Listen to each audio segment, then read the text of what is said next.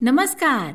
कलायात्रीच्या मनातलं पान या मराठी पॉडकास्टच्या दुसऱ्या सीझनमध्ये तुमचं खूप खूप स्वागत. अमेरिकेतले मराठी लेखक आणि कलाकार यांचा सहभाग असलेलं जगभरातल्या मराठी लोकांना जोडणारं मनातलं पान. त्यावर आज उलगडतोय अनाथ. शाळेमध्ये भूगोलाच्या पुस्तकात आफ्रिकेमध्ये राहणाऱ्या मसाई लोकांच्याबद्दल जेव्हा प्रथम वाचलं ना तेव्हा खूप उत्सुकता वाटली. आणि नंतर काही दिवसांनी आफ्रिकन सफारी नावाचा एक सिनेमाही माझ्या पाहण्यात आला. आणि त्याच्यामधल्या आफ्रिकेमधल्या प्राण्यांच्या लोकांच्या वसाहतींबद्दल जी माहिती होती ती पाहताना भूगोलातला मसाईचा धडा आठवला. तर आज आपण आफ्रिकेच्या सफरीवर जातोय बरं का?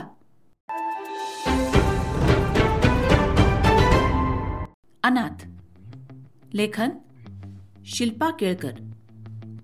अभिवाचन Pradnya Apte.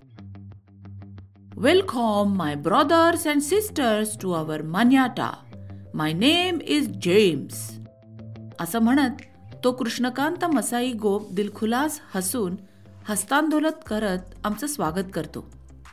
कोलगेट हास्याचे त्याचे पांढरे शुभ्र दात चमकतात. त्याच्या हस्तांदोलनातली ऊब त्याच्याशी माझं असलेलं वैश्विक नातं माझ्यापर्यंत पोचवतं. मसाई केनियामधली आदिवासी भटकी जमात. आंबोसेलीच्या आवारात असलेली त्यांची वसाहत. मसाईच्या मा भाषेतील मन्याट्टा. बाहेरून बाभळीच्या काट्यांनी बनवलेलं गोलाकार कुंपण. सिंह तरस अशा हिंस्त्र जनावरांपासून संरक्षण करणारं. गाईचं शेण गवत झाडं यापासून बनवलेली वीस पंचवीस छोटेखानी इकांजी म्हणजे त्यांची राहण्याची घरं. मध्यभागी एक कुंपण आणि त्याच्या आतली जागा त्यांच्या गायींसाठी बरं का? आमच्या स्वागताला जमलेले दहा पंधरा मसाई. त्यांच्या अंगावर सरबीचा जरासाही लवलेश नसतो.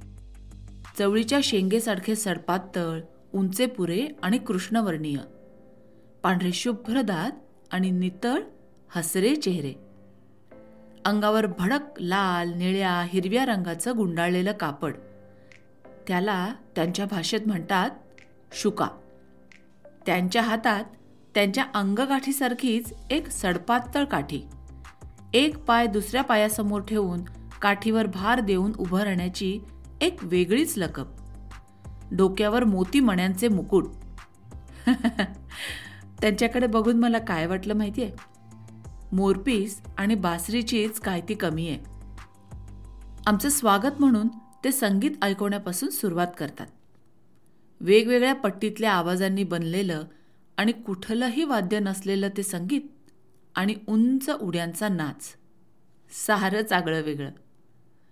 आमच्या टूर गाईड गोपाचं नाव जेम्स नक्कीच नसणार. म्हणून मी त्याला त्याचं खरं नाव विचारते. तो म्हणतो नान्यान्यालो. त्या नावाच्या उच्चाराचा ध्वनी आम्हा सर्वांना मोहवतो आणि नारायणचा नान्यान्यालो कधी होतो हे आम्हालाही समजत नाही. आणि मग पुढचे दोन तीन तास नान्यानेलो आम्हाला त्याच्या मन्याट्टामध्ये फिरवून एक वेगळंच विश्वदर्शन घडवतो. मन्याट्टा. एक नांत गोकुळच. दुपत्या गायी वासरं लहान मुलं आणि मोत्याच्या दागिन्यांनी मडलेल्या गोपींनी भरलेलं. एका गोपाच्या दोन तीन गोपी बरं का. बायका आणि पुरुष सर्वांनीच विविध प्रकारचे दागिने घातलेले. कुठलाच फरक नाही. कानाची भोकं मुद्दाम मोठी करून त्यात घातलेले लोमते दागिने. एका विशिष्ट प्रकारचा रोग टाळण्यासाठी म्हणून पाडलेले पुढचे दोन दात. त्यामुळे सर्वांमध्ये एक साम्य आहे. ते म्हणजे सर्वांचं असलेलं बोळकं हसू. बायकांची डोकी पूर्ण भादरलेली तर गोपांचे लांब केस वेण्यात गुंफलेले.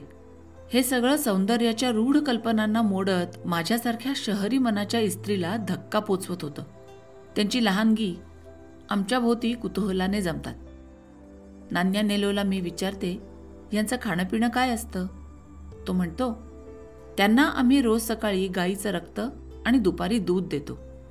ते ऐकून माझं शहरी मन अचंबित गाईच्या मानेला विशिष्ट ठिकाणी टोचून रक्त काढलं जातं आणि ते गोळा करून लहान मुलं म्हातारी आणि आजारी माणसं यांना दिलं जातं. शिवाय जेव्हा गाय नैसर्गिकरित्या मरते त्यावेळेला तिचं मांस खाल्लं जातं. कातडं कपड्यांसाठी वापरलं जातं आणि तिचं शेपूट आणि नख्या दागिन्यांमध्ये वापरतात. अशा रीतीने गाय ही त्यांची कशी सर्वार्थानी माता आहे हे नाण्यानेलो मला समजावू लागतो. माझं पापभिरू मन माता समजणाऱ्या गायीचं मांस खाल्लं जातं हे ऐकून अजून तिथेच अडकलेलं असतं. मी नाण्यानेलोला आमच्या संस्कृतीतही गाय पूजनीय असते हे सांगते. पण गाईचं मांस नाही खात फक्त दूध पितो. हे ऐकल्यावर आता आचंबित होण्याची वेळ नान्या नेलोची असते. तो इतरांच्या कानात काहीतरी कुजबुजतो आणि मग सगळेच जण माझ्याकडे पाहायला लागतात. माता मानता तर तिचं मांस टाकून कसं देता? तिचं सगळंच आपलं नाही का? या सवालाला आता माझ्याकडे उत्तर नसतं. पुस्तकातून नुसतंच वाचलेलं असतं की प्रत्येक समाज वेगवेगळ्या भौतिक परिस्थितीत वाढतो. वेगवेगळ्या प्रसंगांना तोंड देत त्यांचे रीतिरिवाज बनतात. त्याचं हे वास्तववादी रूप माझ्या मनातल्या निषिद्ध अनिषिद्धाच्या संकल्पनांना मोडायला लागतं. एव्हाना आभाळ भरून आलेलं असतं. संध्याकाळ होत आल्याने गायीही रानातून चरून परत आलेल्या असतात. नान्याने लो गाईचं दूध काढणार का? असं विचारतो आणि मी लगेच तयार होते.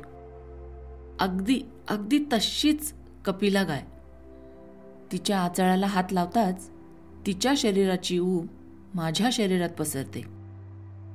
धारोष्ण दुधाची पिचकारी फेस करत उडते आणि मी आफ्रिकेतून एकदम थेट कृष्णाकाठच्या पांजर पोळ्यात पोचते. कच्च्या मातीची आणि दगडधोंड्यांनी भरलेली पायाखालची जमीन त्यावर कित्येक दिवसांपासून साठलेल्या शेणाची अगदी गालिशासारखी वाटणारी मऊ शार गादी दूध आणि शेणाचा उग्र दर्प. गाईचं खर्जातलं दीर्घ व्याकुळ हंबरणं. लहानपणच्या आठवणी माझं मन भरवून टाकतात आणि दुधाच्या फेसाने भांड भरत राहतं. भरून आलेल्या आभाळाने आता आम्हाला रानातला पाऊस दाखवण्याचा चांगलाच चंग बांधलेला असतो. आणि पाऊस ओतायला सुरुवात होते. इथला पाऊसही शहरी पावसापेक्षा निराळा. शहरातला पाऊस इमारतींमधून कशी बशी जागा शोधत अंग चोरत पडणारा. आणि इथला मोकळा ढाकळा. मालकी हक्काने कुठूनही प्रवेश करणारा. नान्या नेलो आणि त्याचे सहकारी पावसाने आनंदित होतात. त्यांची शरीरं आणि मनं ही चिंब भिजून निघतात. आणि आम्ही आमचे शहरी चेहरे चिंताक्रांत आणि मन कोरडी. आम्ही पावसात मनसोक्त भिजण्याऐवजी आमच्या महागड्या कॅमेऱ्यांना पाणी लागून ते खराब होणार की काय? या काळजीपोटी आडोसा शोधायला लागतो. शेवटी नाण्या नेलोला कीव येते आणि तो एका घरात सर्वांना घेऊन जातो. कमरेत वाकून घरात प्रवेश करावा लागतो. इंग्रजी एस आकाराचं ते एक छोटंसं खोपटं. आतमध्ये ओंजळीमध्ये भरून घेता येईल इतका दाट काळोख. एका कोपऱ्यात धगधगते निखारे. ते स्वयंपाकघर आहे हे नंतर समजतं.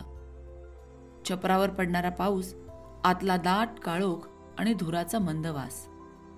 प्रदूषणाला निर्ढावलेले आमचे शहरी जीव त्या झोपडीत कोंदटतात. आम्ही सगळे पटापट बाहेर पडतो. आता आम्हा सगळ्यांच्याच अंगाला मस्त खरपूस वास यायला लागलेला असतो. आमची भेटीची वेळ संपत आलेली असते. नान्यानेलो आम्हाला सोडून दुसऱ्या प्रवासी लोकांच्या समूहाचं स्वागत करण्यासाठी वसाहतीच्या प्रवेशद्वारापाशी जातो. लांबून त्याला एक टुरिस्ट लोकांच्या गाडीचा जथा येताना दिसतो. नान्यानेलो आता हरणाच्या गतीने त्यांच्याकडे धावतो. पण मला ते पाहवत नाही. खरं तर त्याचं ते दिमाखदार धावणं असायला हवं होतं एका मोकळ्या रानात एखाद्या प्राण्यामागे. पण आता परिस्थिती बदललेली असते. खरं तर स्वयंपूर्ण असलेली ही भटकी जमात. आपल्या गायी शेळ्या सांभाळत फिरणारी. हा सारा मुलूक त्यांच्याच मालकीचा. त्यांच्या जनावरांना कुठेही चरण्याचा मान. सिंहाने हल्ला केलाच तर त्याच्यापासून स्वसंरक्षण करण्याची ताकद बळ आणि धाडसही यांच्याकडे. पण आधुनिकीकरणाने त्यांचे हे हक्कच हिरावून घेतलेले. कातडी मांस दात याच्या विक्रीसाठी शहरी माणसाने हत्या केल्यामुळे प्राणी संपत आल्यावर मग जाग झालेलं देशाचं शासन. मग प्राण्यांचं रक्षण करण्यासाठी जंगलाचे नॅशनल पार्क्स केले गेले. त्यातून उत्पन्न मिळेल असा मार्ग दिसताच मसाई लोकांना त्यांच्याच हक्काच्या जागेतून बाहेर काढलं गेलं. आता त्यांना तिथे जायला आणि त्यांच्या गायींना जंगलातून चरायचीही परवानगी नाही. स्वतःच्या घरातून हाकलून दिलेले हे अनाथ. आपल्या वसाहती दाखवून मोत्या मण्यांचे दागिने विकून आणि संगीत नृत्याचं प्रात्यक्षिक करून प्राणी पाहायला येणाऱ्या प्रवासी लोकांवर आपली गुजराण करू लागले. एका जमातीचं बाजारीकरण झालं. सिंहाशी धाडसाने एक हाती मुकाबला करणाऱ्या मसाईंनी प्रगती नावाच्या सिंहासमोर मात्र शरणागती पत्करली. बहुधा जगरहाटीचा नियमच असावा का? बदलाची रेषा अंश एकदा इकडे एकदा तिकडे. प्रत्येक व्यक्ती समाज हा त्या बदलाचा बिंदू. आणि त्यात सतत बदल होत जाणारी गतिमान स्थिरता. पाऊस आता थांबलेला असतो. शेवटच्या घटका मोजत असलेल्या मरणप्राय जंगलाच्या राजावर गिधाड जशी न घाबरता उतरतात तशा नव्या टुरिस्टचा थवा खिशातल्या डॉलरच्या नोटा सांभाळत या मन्याट्टावर उतरतो. आणि नान्या नेलो त्यांचं तरीही अगदी मनापासून हसून स्वागत करत म्हणतो welcome my brothers and sisters to our manyatta my name is James अनाथ लेखन शिल्पा केळकर. अभिवाचन प्रज्ञा आपटे. तर मित्र हो मनातलं पान हा कार्यक्रम वेगवेगळ्या पॉडकास्ट प्लॅटफॉर्म्सवर उपलब्ध आहे. या शोच्या नवीन भागांचं नोटिफिकेशन येण्यासाठी ना तुम्ही एक छोटंसं काम करा. तुम्ही ज्या प्लॅटफॉर्मवर हे ऐकत आहात तिथे लाईक सबस्क्राईब शेअर किंवा फॉलो असं लिहिलेलं एखादं बटन असेल त्यावर क्लिक करा. म्हणजे आमचे नवीन येणारे भाग तुम्हाला दिसतील. तर पुढच्या आठवड्यात इथेच भेटूया आणि मनातलं पान उलगडून ऐकूया.